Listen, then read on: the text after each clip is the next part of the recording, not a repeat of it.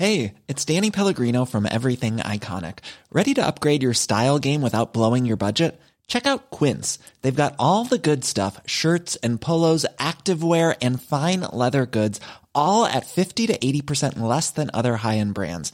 And the best part? They're all about safe, ethical, and responsible manufacturing. Get that luxury vibe without the luxury price tag.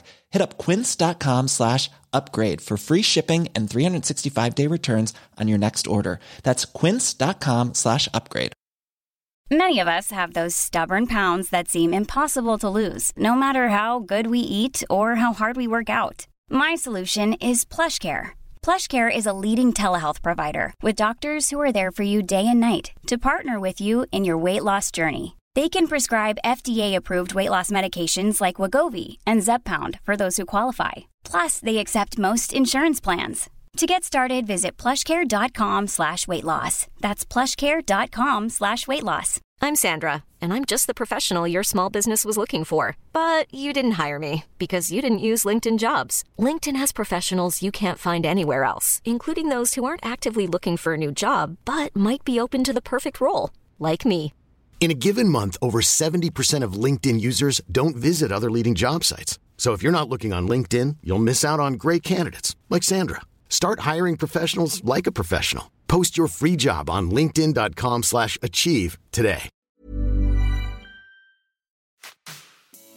Många drömmer om att starta ett mikrobryggeri eller ett destilleri och de senaste åren har flera även gjort slag i saken. Det innebär att flera uppstickare konkurrerar om att ta en plats på en marknad som länge har dominerats av stora etablerade jättar. Det är dessutom en marknad som i Sverige har flera regelverk både när det kommer till vem som får vara verksam samt hur du får marknadsföra dig. I det här avsnittet av Bara Business pratar vi om hur det är att gå från idé till verklighet och ta fram en alkoholhaltig dryck i Sverige. Vilka krav finns på dig som entreprenör? Och vilka klartecken måste du ha innan du kan köra igång? Och hur utmanar du de här varumärkena som så länge ägt marknaden? Allt detta i dagens avsnitt och självklart har vi en spännande gäst som gör just det här. Nytt poddavsnitt på G, Veronica. Japp, det är det. Vi hade lite utmaningar idag för att eh, de bestämde sig för att bygga om här utanför. Det var en ny utmaning när det kommer till podd. Du var ju ute och försökte styra upp bygget här utanför. Precis. Så nu kan de inte jobba. Hur har din vecka varit annars Camilla? Min vecka har varit bra. Det är lite pussel nu när jag har eh, en liten bebis. Och ibland så blir det lite mycket i huvudet känner jag. Men jag är taggad. Det är, det är lite jobbigt när man liksom slits mellan att man måste passa barn och vill göra massa kreativa skapande grejer jobbmässigt. Men eh, det går att balansera tror jag. Det är lite det överlag som vi sitter med nu, att vi har väldigt mycket på gång och samtidigt utmaningen att hitta fokus i allt vi gör och hitta vad vi ska göra. Det sitter vi och vrider och vänder på hela tiden. Både med i startups, men där känns det ju som att vi har hittat ett bra koncept och allt vi gör. Men att eh, i vårt bolag Innovagency också hitta tydliga koncept och produkter som vi sen kan sälja. Mm. Och vi har ju testat ett antal olika produkter och koncept ett tag nu. Eh, och nu har vi ju börjat utvärdera lite det vi har gjort och börjat fundera på är det någonting vi vill skippa eller någonting som vi behöver förändra eller vill förändra och göra mer av. Och sen så tycker jag också att det som har varit lite roligt i den här processen är att vi fokuserar inte bara på eh, jo det måste ju gå att sälja men också vad vill vi göra? Så att vi verkligen får något som vi tycker är roligt också. Jag träffade en person eh, och eh, tog en kaffe med eh, ja, men en chef på ett stort bolag i Sverige. Och han sa att han tyckte att det, ett vanligt fel entreprenörer gör är att man inte vågar skippa saker. För som entreprenör när du är kreativ så ser du ju möjligheter överallt och du vill springa på allt. Men ibland måste man också våga fokusera och även om man kan göra allt kanske man inte ska göra allt för då står man och stampar. Och det här ligger lite och påminner mig hela tiden nu i huvudet om att så här, hur ska man hitta fokus, hur ska man köra så att man kommer framåt och inte göra allt bara för att man kan. Lite den här kill your darlings. Precis, det är ju svårt. Mm. Eh, det är ju dags för ett nytt avsnitt men jag vill bara slänga in att vi har ju ett pop-up office med Startup Story den 16 mars. Så det tycker jag man ska anmäla sig till, alla ni som lyssnar. Absolut. Det kan man komma på även om man inte är medlem i vår Members Club. Och så det är ett bra test, eller sätt att testa om kanske den här Members Cluben är något för en själv. Ja, och sen så framförallt är det ett roligt tillfälle att träffa folk. Ja, få lite kollegor, dela erfarenheter och ja, få tips av varandra. Vi kan ju sakna kollegor ibland. Vi har ju, vi har ju varandra och så har vi Amelie här på kontoret. Men ibland vill man ju ha lite andra influenser och få bolla saker med andra som är bra på annat. Och det är de här pop-up officen väldigt bra för. Ja. I dagens avsnitt träffar vi Elisabeth Hellström som driver Hellström Gin. En gin producerad på Gotland och smaksatt med ingredienser som hon plockar i naturen runt Furillen. Hur kom hon på att det var en gin hon skulle lägga sin tid på? Och hur har processen sett ut för att hitta hennes speciella recept? Hellström Gin är i lanseringstider och Elisabeths gin börjar skymtas på fler och fler barer runt om i Sverige. Vi undrar om det har varit enkelt eller svårt att komma in på barer som sedan länge har upparbetade avtal och relationer med stora leverantörer. Och i Sverige, där du inte kan sälja en alkoholhaltig dryck som gin hur som helst. Hur gör man upp en plan för att maxa försäljningen och får man göra hur mycket marknadsföring som helst? Hej Elisabeth, välkommen till podden Bara Business. Tack snälla, det är så roligt att vara här.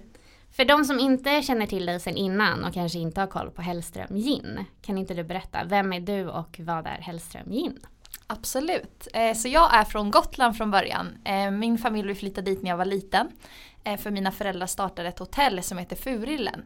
Så jag är egentligen uppvuxen på ett hotell och har gjort allt från att stå i disken till att driva eget bageri och de senaste fem åren har jag varit hotellchef där. Sen på gymnasiet så drev jag UF-företag och blev helt kär i hela entreprenörsgrejen och jag insåg då att det är det här jag vill göra. Eh, men efter det började jag på Handels och har läst där tre år nu. Och sista året så startade jag upp mitt egna bolag nu då som heter Hellström Gin. Eh, och jag gör en gin på Gotland eh, där jag plockar många av ingredienserna själv där jag har vuxit upp. Så jag har i fläder, enbär, älgört och rosor. Så det är en gin med en blommig karaktär. Och snart kommer jag nu lansera den. Jag har redan börjat sälja till restauranger men inom kort kommer den komma på Systembolaget. Och hur kom idén till att det var just en gin ni skulle göra? Det började för fem år sedan faktiskt. Eh, vi på hotellet eh, såg en dag en ginflaska och såg oj det är enbär som är huvudingrediensen i. Och det finns det ju väldigt mycket av eh, runt omkring i naturen, vilt på Gotland. Till exempel när jag besökte destillerier i Australien, där har de ju inte enbär. Så det, det var ju väldigt häftigt att det faktiskt finns precis utanför dörren. Så då kontaktade vi Härnö som är ett gindestilleri i norra Sverige Eh, och frågade om vi kunde göra ett samarbete med hotellet. Att vi kommer med eh, färska ingredienser som vi har plockat själva och då kan du göra en, en gin till hotellet. Så vi åkte upp dit eh, med två bärkassar med massa enbär och färska färskfläder och allt möjligt. Och i jag kommer ihåg i security-checken på Visby flygplats. De bara, det luktar botanisk trädgård här då, vad ska ni göra då? eh, men vi kom upp dit och sen 2015 gjorde vi vår första gin. Och de senaste fem åren har ginen varit den enda drinken vi har serverat i hotellets bar. Så det är gin tonic eller gin rent som man kan beställa. Så där, eh, där blev jag väldigt intresserad av gin och fick se hur det funkade liksom bakom kulisserna. Allt från produktion till att plocka grejer. Och och till slut kände jag bara, att jag måste starta ett eget företag. Och flytta hem där till Gotland och göra det här där allting finns. Eh, så efter examen nu då, i våras så då tog jag eh, tag i det här och verkligen började jobba med det. Och egentligen det, sen, det hela senaste året har jag, har jag börjat med det här. Jag blir så nyfiken på när du säger att ni plockar ingredienserna där från naturen. Hur mycket, ja, hur går det till? Berätta om det arbetet. Ja, eh, nej men i slutet av juni, eller det beror på när allt mognar, men oftast är det runt midsommar som fläden börjar mogna. Så då samlar jag ihop ett stort gäng med familj och kompisar och sen går man ut och plockar i två, tre veckor, alltså så länge som det växer. Eh, och enbär finns ju året runt så det kan jag ju plocka liksom när som helst. Så jag har ju alltid lite färska enbär i eh, ginen. Eh, och det är ju häftigt jämfört med alla andra som bara köper in torkade ingredienser. Eller majoriteten i alla fall. Eh, och det tar faktiskt tre år för ett enbär att mogna. Så att från början är det grönt och ger det mer citrustoner i smaken. Och sen tredje året blir det sådär sött och runt. Alltså som ger den här Eh, ginsmaken. Så det är väldigt häftigt. Men det krävs ju att man plockar en hel del. Eh, sen kan inte jag plocka allting till ginen men jag försöker plocka så mycket jag kan. Häftigt. Många kopplar ju att ta fram en alkoholhaltig dryck i Sverige till att ja, men det finns ganska mycket regler och sådär. Hur eh, får vem som helst tillverka en spritdryck i Sverige och eh, ja, men vilka tillstånd behövde ni be om innan ni fick sätta igång? Ja, nej, men först gör de ju en background check på dig och kollar liksom om du har gjort några brott eller du vet betalat skatten i tid, alltså sådana grejer. Eh, och där fick jag ju godkänt så det var skönt. Eh, och sen är det ju massa myndigheter man måste kontakta och eh, det är Skatteverket, Livsmedelsverket bland annat så att det jag gjorde var att kontakta andra liksom branschkollegor och frågade vilka myndigheter för det är ganska svårt att googla sig till. Eh, så det gjorde jag och det har tagit mycket tid och liksom energi att göra det men nu är jag igenom det så det är skönt. Men de branschkollegorna, de ville svara också? Ja, alltså jag har eh, exakt, dels Härnö samarbetade vi väldigt nära med och nu är jag kompis med Stockholms bränneri så att de, är väldigt, de har varit väldigt snälla. Mm. Och de ser det mer som att man bygger liksom eh, svensk hantverksgin tillsammans. Att man snarare utmanar de här stora jättarna. Mm. Som har absolut störst marknadsandel i Sverige idag och Kul. i världen. Kul att du säger så för jag kan tänka mig att många tror så här men jag vågar inte fråga för de kommer ändå inte svara. Nej. Så eh, man ska våga fråga. Ja men det tycker jag, man kan ju bara få ett nej så det är bara att testa. Precis, för ni började ju att ta hjälp av Härnö och ta fram en gin men nu ska ni ha ett eget eh, ja, destilleri exakt. kallar man väl det? Ja exakt, mm. så jag tog fram ett eget recept och nu har jag ett eh, eget destilleri där jag tillverkar den på Gotland. Vad det... är ett destilleri? Ja, nej men ett destilleri är ju ett ställe, en plats där du tillverkar spritdrycker. Så i mitt fall har jag ju en kopparpanna eh, där jag då tillverkar ginen. Och i korta drag så är det ju att jag eh, masserar ju mina kryddor i väldigt stark alkohol så att det tar smak. Sen späder jag ut det med vatten och eh, häller i det i den här fina kopparpannan. Och när den värms upp till ungefär 78 grader, det är den magiska gränsen, då separeras ju alkoholen från vattnet så att den förångas. Och sen kyls den ner och då blir det till gin. Mm. Hur lång tid tog det att hitta ert recept? Eller hur mycket testade ni er fram? Nej men jag testade mig fram jättemycket. Jag testade hela, hela året egentligen. Eller hela sommaren och gjorde olika batcher. Och... Det blev många fester då när ja, provsmakade här. Så att det var verkligen en, en, lång process. Sen visste jag ju att jag ville fånga smaken av Gotland. Så att jag visste ungefär vilka kryddor jag ville ha i och så. Eh, men det tog, det tog ett, ett tag att hitta helt rätt.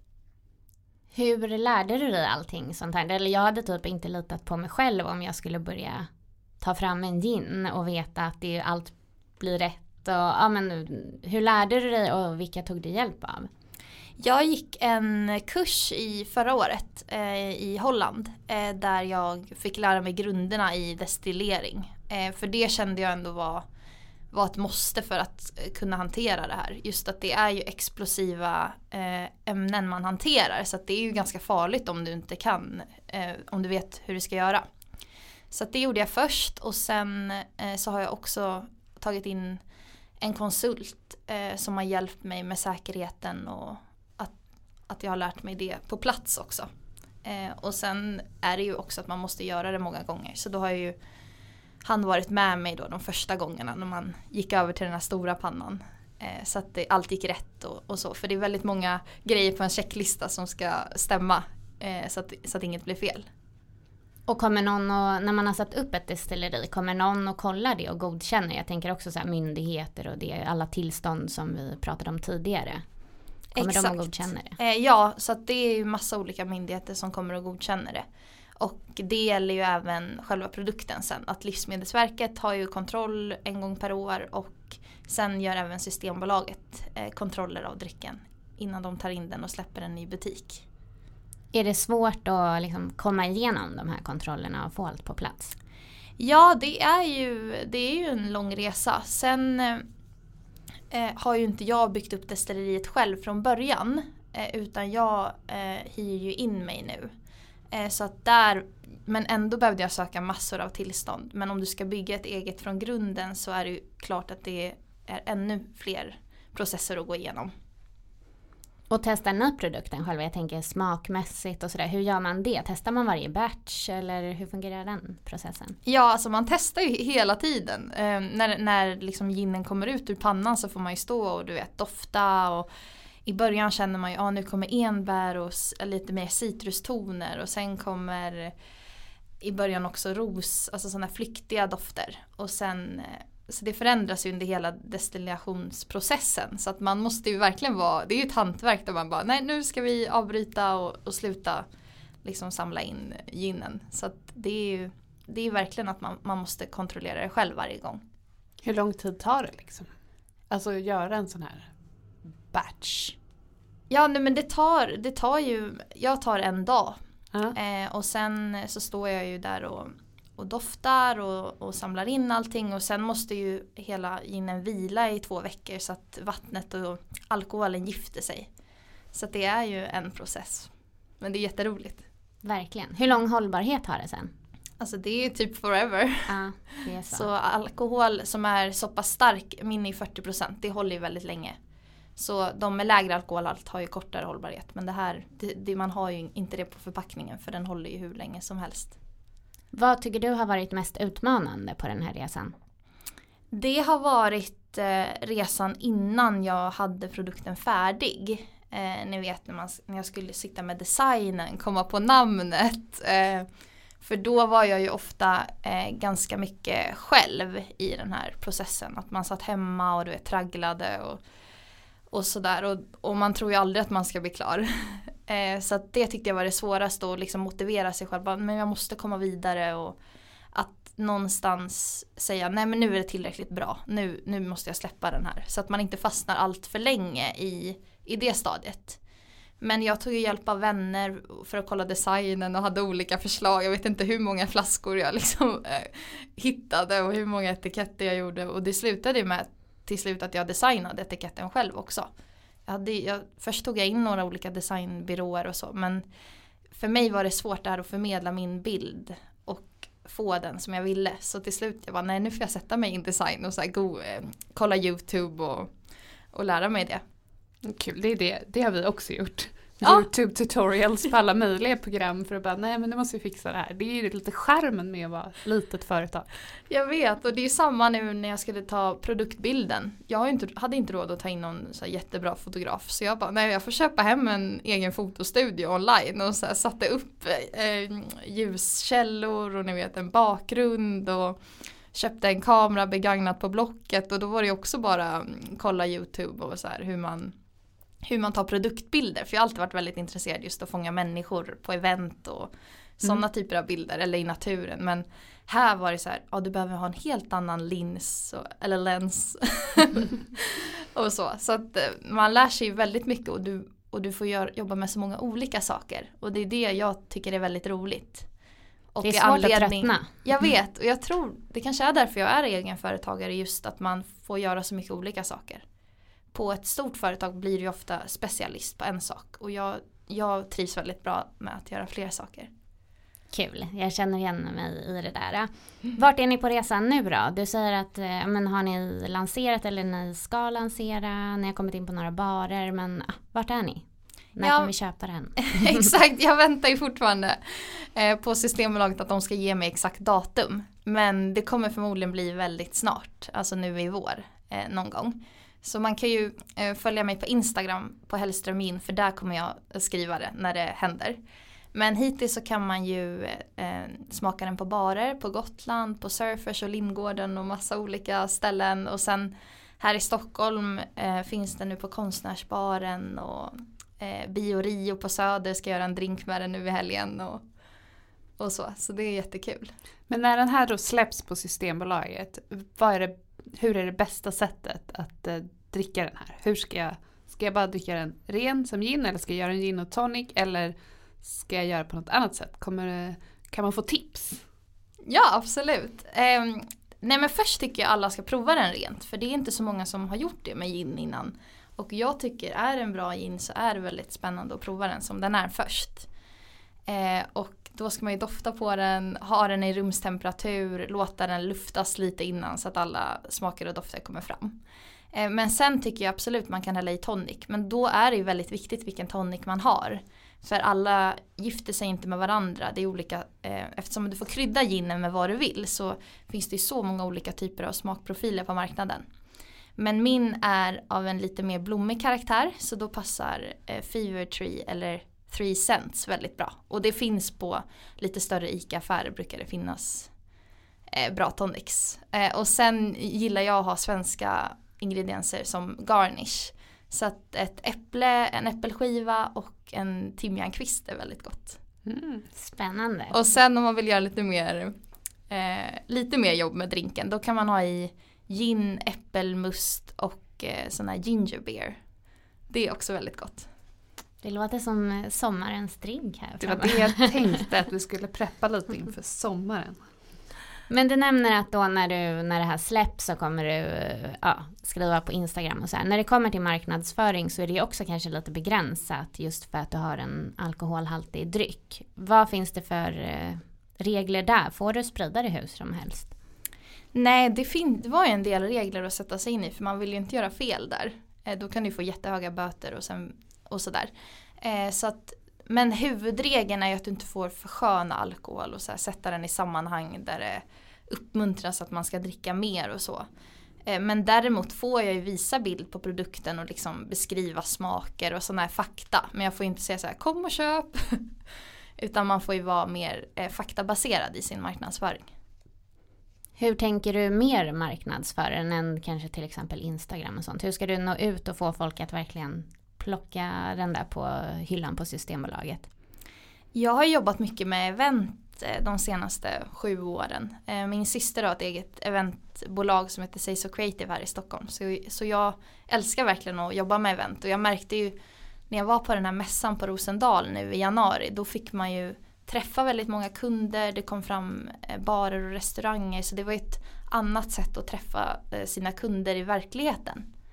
Eh, och, och sådana grejer tror jag väldigt mycket på. Att eh, liksom gå ihop i det här fallet då dryckesproducenter. Så att det blev som en happening. För det märkte man att kunderna tyckte det var jättekul att, att komma dit och det fanns vedugnseldad pizza. Man fick prata och höra historien bakom produkten. Så jag tror jag kommer fokusera mycket på det. Men sen är det också viktigt att hamna på hyllan på Systembolaget. Det är ju en form av marknadsföring i sig.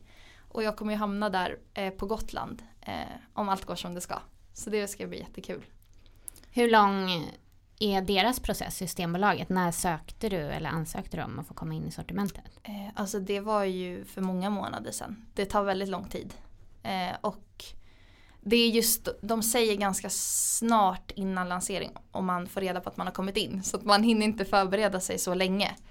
Eh, men, men det är ju bara att jobba på efter det. Man kan ju göra andra saker. Men jag har verkligen fokuserat ändå marknadsföring på sociala medier. Och där har många barer också kontaktat mig och hittat mig. Och, så det är jätteviktigt för oss mindre företag att faktiskt finnas där. Och, nej men att man har en, en nära relation med sina följare. Att jag försöker svara på allting och jag tycker det är jättekul om någon skriver och, och så. Så där tror jag, där, det är min viktigaste kanal. Det känns också som det finns många, vad ska man säga, gin-nördar. Alltså folk som tycker det här är väldigt intressant och gillar att testa olika gin och ja, har det typ som intresse. Jag vet, det har verkligen blivit en boom. På Gotland ser jag också jättemånga konton och av mina bekanta som lägger upp så ah, jag ska ha den här ginen med den här toniken och det här eh, garnishet. Alltså att man gör olika eh, egna smakprofiler antingen är det lingon och den här toniken gifter sig fint med den här ginen och sen vill man gärna tipsa om det då till sina andra följare och även Facebookgrupper finns det ju med sånt här. Det är, ju, det är verkligen olika communities inom den här eh, världen. Coolt. Systembolaget blir ju då en försäljningskanal men sen som du nämner så är det också mycket barer och så. Vart, vart är det ni får, vad blir den viktigaste kanalen av dem?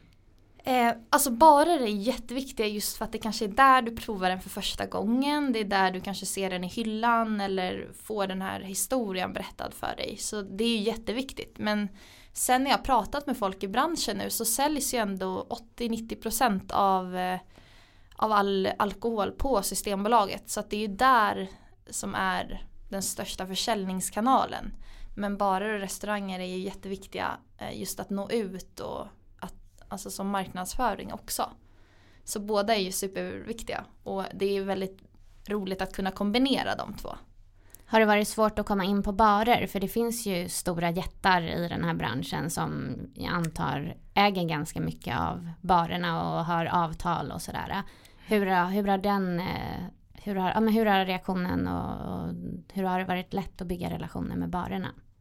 Alltså jag har ju jobbat i den här branschen i hela mitt liv. Eh, så vi på hotellet, vi har ju haft egen bar och restaurang och så. Så jag har ju ändå på Gotland i alla fall jobbat på ganska många ställen. Så det är en stor fördel att man vet ändå hur det går till och, och så.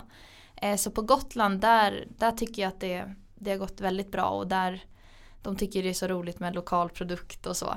Eh, men det är klart, även där har ju många restauranger avtal, alltså med de här stora jättarna. Att du måste sälja x antal liter varje år. Eh, för annars får inte du din kickback. Så de ger ju en form av belöning om man lyckas sälja så här mycket. Och det visste inte jag innan jag gav mig in i det här. Att det kan ju vara så här, ja vi vill eh, bygga en uteservering. Ja då, vi kan finansiera det om ni bara köper så här många flaskor av oss. Så att det blir ju, de har ju väldigt mycket makt men sen tycker jag ändå att eh, många vill ändå värna om det lokala också.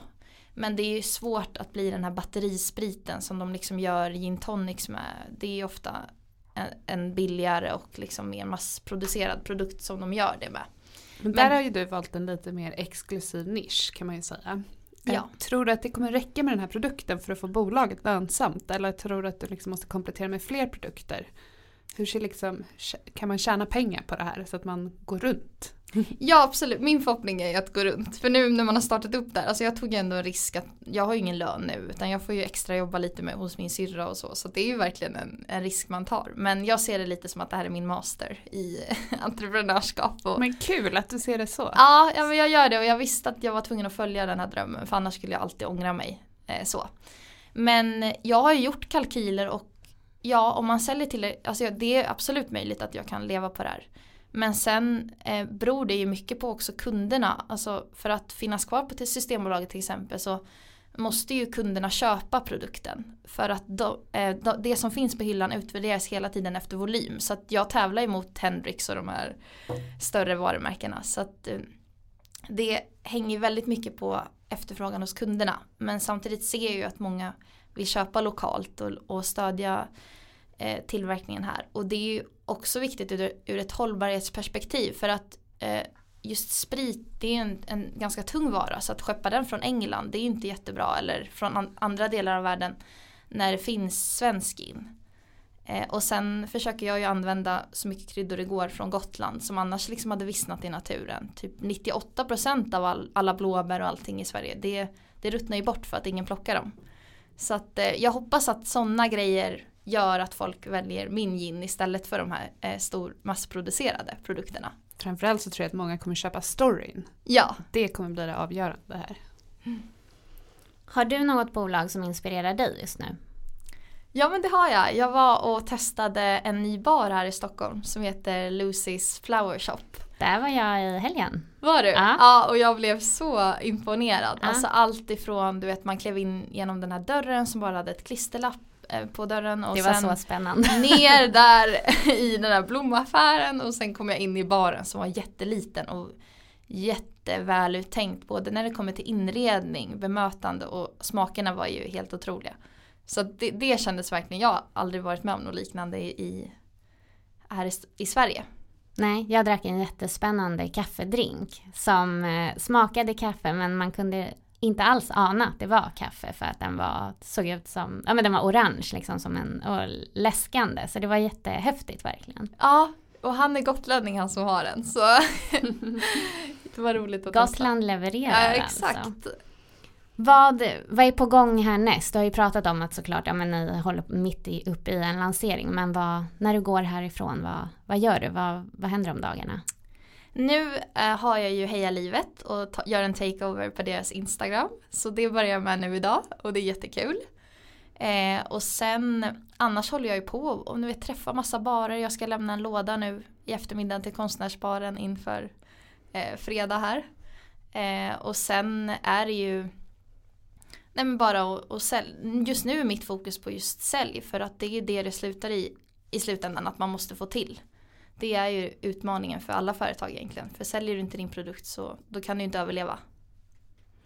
Stort tack för att du gästade oss i podden Bara Business idag Elisabeth. Det ska bli så spännande att testa eh, Hellström Gin här framöver och eh, även följa hela din resa. Tack för att jag fick vara här, det var jättekul.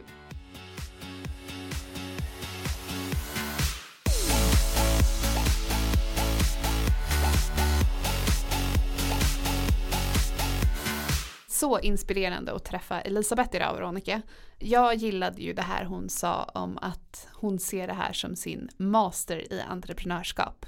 På så sätt så tycker jag att det blir lite så här, äh, hon ger allt, hon testar, hon försöker göra det bästa resultatet hon kan, men skiter det sig så har hon ändå lärt sig någonting och då får hon ändå ett värde som hon tar med sig. Jag gillade den inställningen på något sätt. Man kanske skulle ha det till fler saker. Precis, verkligen. Och eh, ja, jag tänker att det är väldigt många som är så här valet och kvalet kanske om man ska starta. Men ser det som att så här, jag ger det två år och så blir det en typ av utbildning. För du kommer ju lära dig massor av det här. Och du, även om det inte blir något av bolaget kanske du hittar något som du verkligen, verkligen brinner för. Så det är ju ja, men en jättebra inställning verkligen. Någonting som jag tar med mig eh, från Elisabeth var ju också att hon sa att hon pratade mycket med branschkollegor. Och det här kan ju säkert se lite olika ut i olika branscher men ta hjälp av sådana som har gjort samma sak och fråga hur gör jag?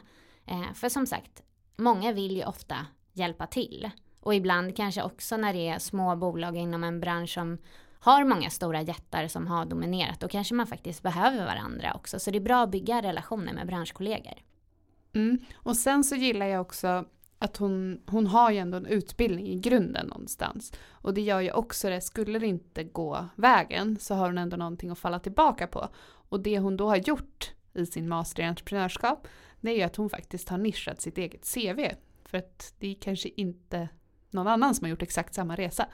Så hon kommer ju sticka ut. Och det tror jag, alltså det är smart att ha en utbildning i grunden. Och det är det väl alltid. Ja, och sen kompletterade hon ju också med en utbildning inom liksom gin och hur man, ja, hur man framställer gin. Och det är väl också ett bra tips om man ska bli bäst på något. Att när du väl vet vad du ska göra, att du ser vad du kan liksom, finns det någon utbildning du kan komplettera med? I det här fallet behövde hon ju verkligen. Men det kan ju också vara ett bra sätt för att få lite influenser och lära sig mer när man bygger sitt bolag. Jag håller på med det just nu faktiskt. Eh, jag pluggar ju storytelling, för jag tänker att det kan vara bra att kunna i det vi håller på med. Precis, det är superbra. Om man kollar på andra bolag så när man hör Elisabeths story och man hör om Hellström Gin så påminner det mig lite om när jag hörde om Swedish Tonic som är ett svenskt bolag som har tagit fram, ja men helt enkelt tonic. Och de hade lite liknande utmaningar just i det här som hon pratade om med barer, att det är stora leverantörer som sitter på stora avtal och också kan både sänka sina priser men också pytsa in pengar till att man ska bygga om baren och sånt. Och där har man ju som litet företag lite svårt. Och det här stod också Swedish Tonic eh, för den här utmaningen. Men de var ju också så att de hade ändå tron på att folk uppskattar en produkt med hög kvalitet och som är lokal. Och eh, ja, desto fler sådana här bolag tänker jag som poppar upp, desto fler, eller desto starkare blir den här kraften kanske att eh, små bolag och varumärken får ta plats. Alltså hur ser den här marknaden ut då? Eh, branschen och marknaden, har du någon koll på det? Jag gick in på Statistiska centralbyrån för att kolla ja, men branschen, både för men destillerier men framför allt så hade de mycket statistik på mikrobryggerier. Och det är ju någonting, precis som att eh, gin som man ser som hantverk så har ju mikrobryggerier boomat senaste åren. Och eh, 2010 fanns det 42 bryggerier i Sverige. Och den siffran hade ökat till 392 2018. Så på åtta år hade det varit en extrem ökning. Och att eh, bryggeribranschen blev den snabbast växande branschen i Sverige sett till antal företag. Ja det är ju riktigt coolt. Jag tycker också att man har märkt av det här lite. Man har sett nya ja, men, ölmärken och nya spritsorter ploppa upp lite. Precis, och man, lite som vi var inne på när vi pratade med Elisabeth, det här att det finns lite nördar kring gin har man ju verkligen sett också kring öl. Att folk jagar olika typer av öl. Eh, man kanske testar att brygga öl själv, det finns sådana kit man kan köpa. Så det här har ju verkligen blivit ett intresse som har växt fram i ja, men både liksom ute på landsbygden men även i städerna. Typ New York har ju ett ölbryggeri mitt i på Manhattan typ idag. Och det känns ju lite trendigt just nu. Ja, och lite kanske också en, trend, eller en effekt av den här eh, trenden vi har sett där liksom små bolag utmanar stora bolag. Att faktiskt att man vågar ta plats och att kunderna är, blir lite nyfikna på nya saker som händer. Det man såg i den här uh, ja, undersökningen från Statistiska centralbyrån var däremot att det var ganska svårt att få upp omsättningen som litet bryggeri. Och jag kan tänka mig att det är lite samma eh, sak för destillerier och eh, om man tar fram en sprit. Ja, och det kan man ju se i flera branscher. Det här med att ha en produkt och en ganska nischad produkt kan ju vara lite svårt att få att flyga. Eh, och det ska bli spännande att se hur det här utvecklas framåt. Om vi kommer se liksom att nischen kommer ta fart, att det här med att man bara har en produkt, att det faktiskt kommer att kunna gå. Eh, eller att de här mikrobryggerierna kommer bredda sina sortiment. Mm. Och samtidigt som jag tror att Elisabeth nämnde om en Stockholms bränneri, det är också ett litet eh, destilleri som finns på Söder i Stockholm tror jag, eller de började i alla fall där. Och de, när de lanserade på Systembolaget så sålde de slut tusen flaskor på 24 timmar. Så det finns ju ändå en, en kraft och ett community kring de här. Det är bara frågan hur länge man, ja, hur länge kan man rida på dem och hur länge håller det i sig också. Mm. Eller hitta nästa grej som de nördar ner sig Precis. Väldigt spännande avsnitt och det är alltid kul att få lära sig om en ny bransch. Och det är alltid roligt att träffa drivna människor. Det är det. Vi ser fram emot att följa Elisabeth och snart testa en drink med hennes in. Lagom till vårkanten. Till valborg kanske. Eller hur? Och eh, som sagt, gå in på startupstory.se och anmäl er till vårt pop-up office den 16 mars. Annars kan ni följa oss på Instagram på, där vi heter Startup Story om ni vill ta del av olika startup stories och eh, tips kring företagande och följa oss lite i, i vad vi gör och har på gång. Ciao ciao! Ciao ciao!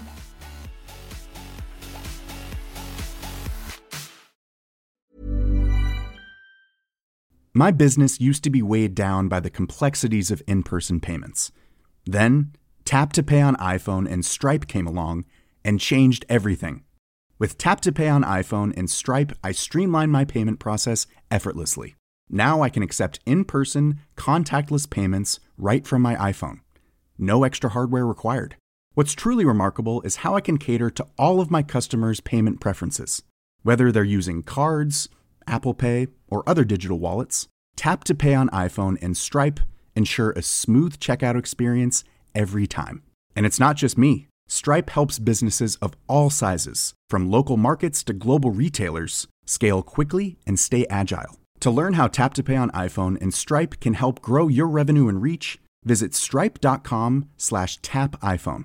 Hiring for your small business? If you're not looking for professionals on LinkedIn, you're looking in the wrong place. That's like looking for your car keys in a fish tank.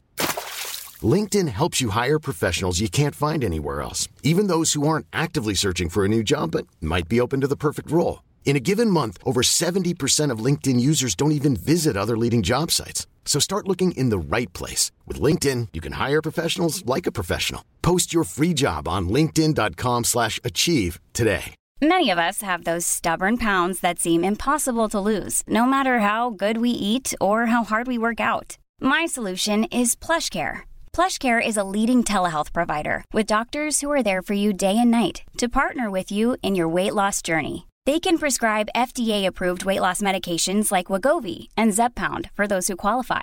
Plus, they accept most insurance plans. To get started, visit plushcare.com slash weight loss. That's plushcare.com slash weight loss. Hold up. What was that? Boring. No flavor. That was as bad as those leftovers you ate all week. Kiki Palmer here, and it's time to say hello to something fresh and guilt-free. Hello Fresh. Jazz up dinner with pecan-crusted chicken or garlic butter shrimp scampi. Now that's music to my mouth. Hello Fresh. Let's get this dinner party started. Discover all the delicious possibilities at hellofresh.com. Wow. Nice. Yeah.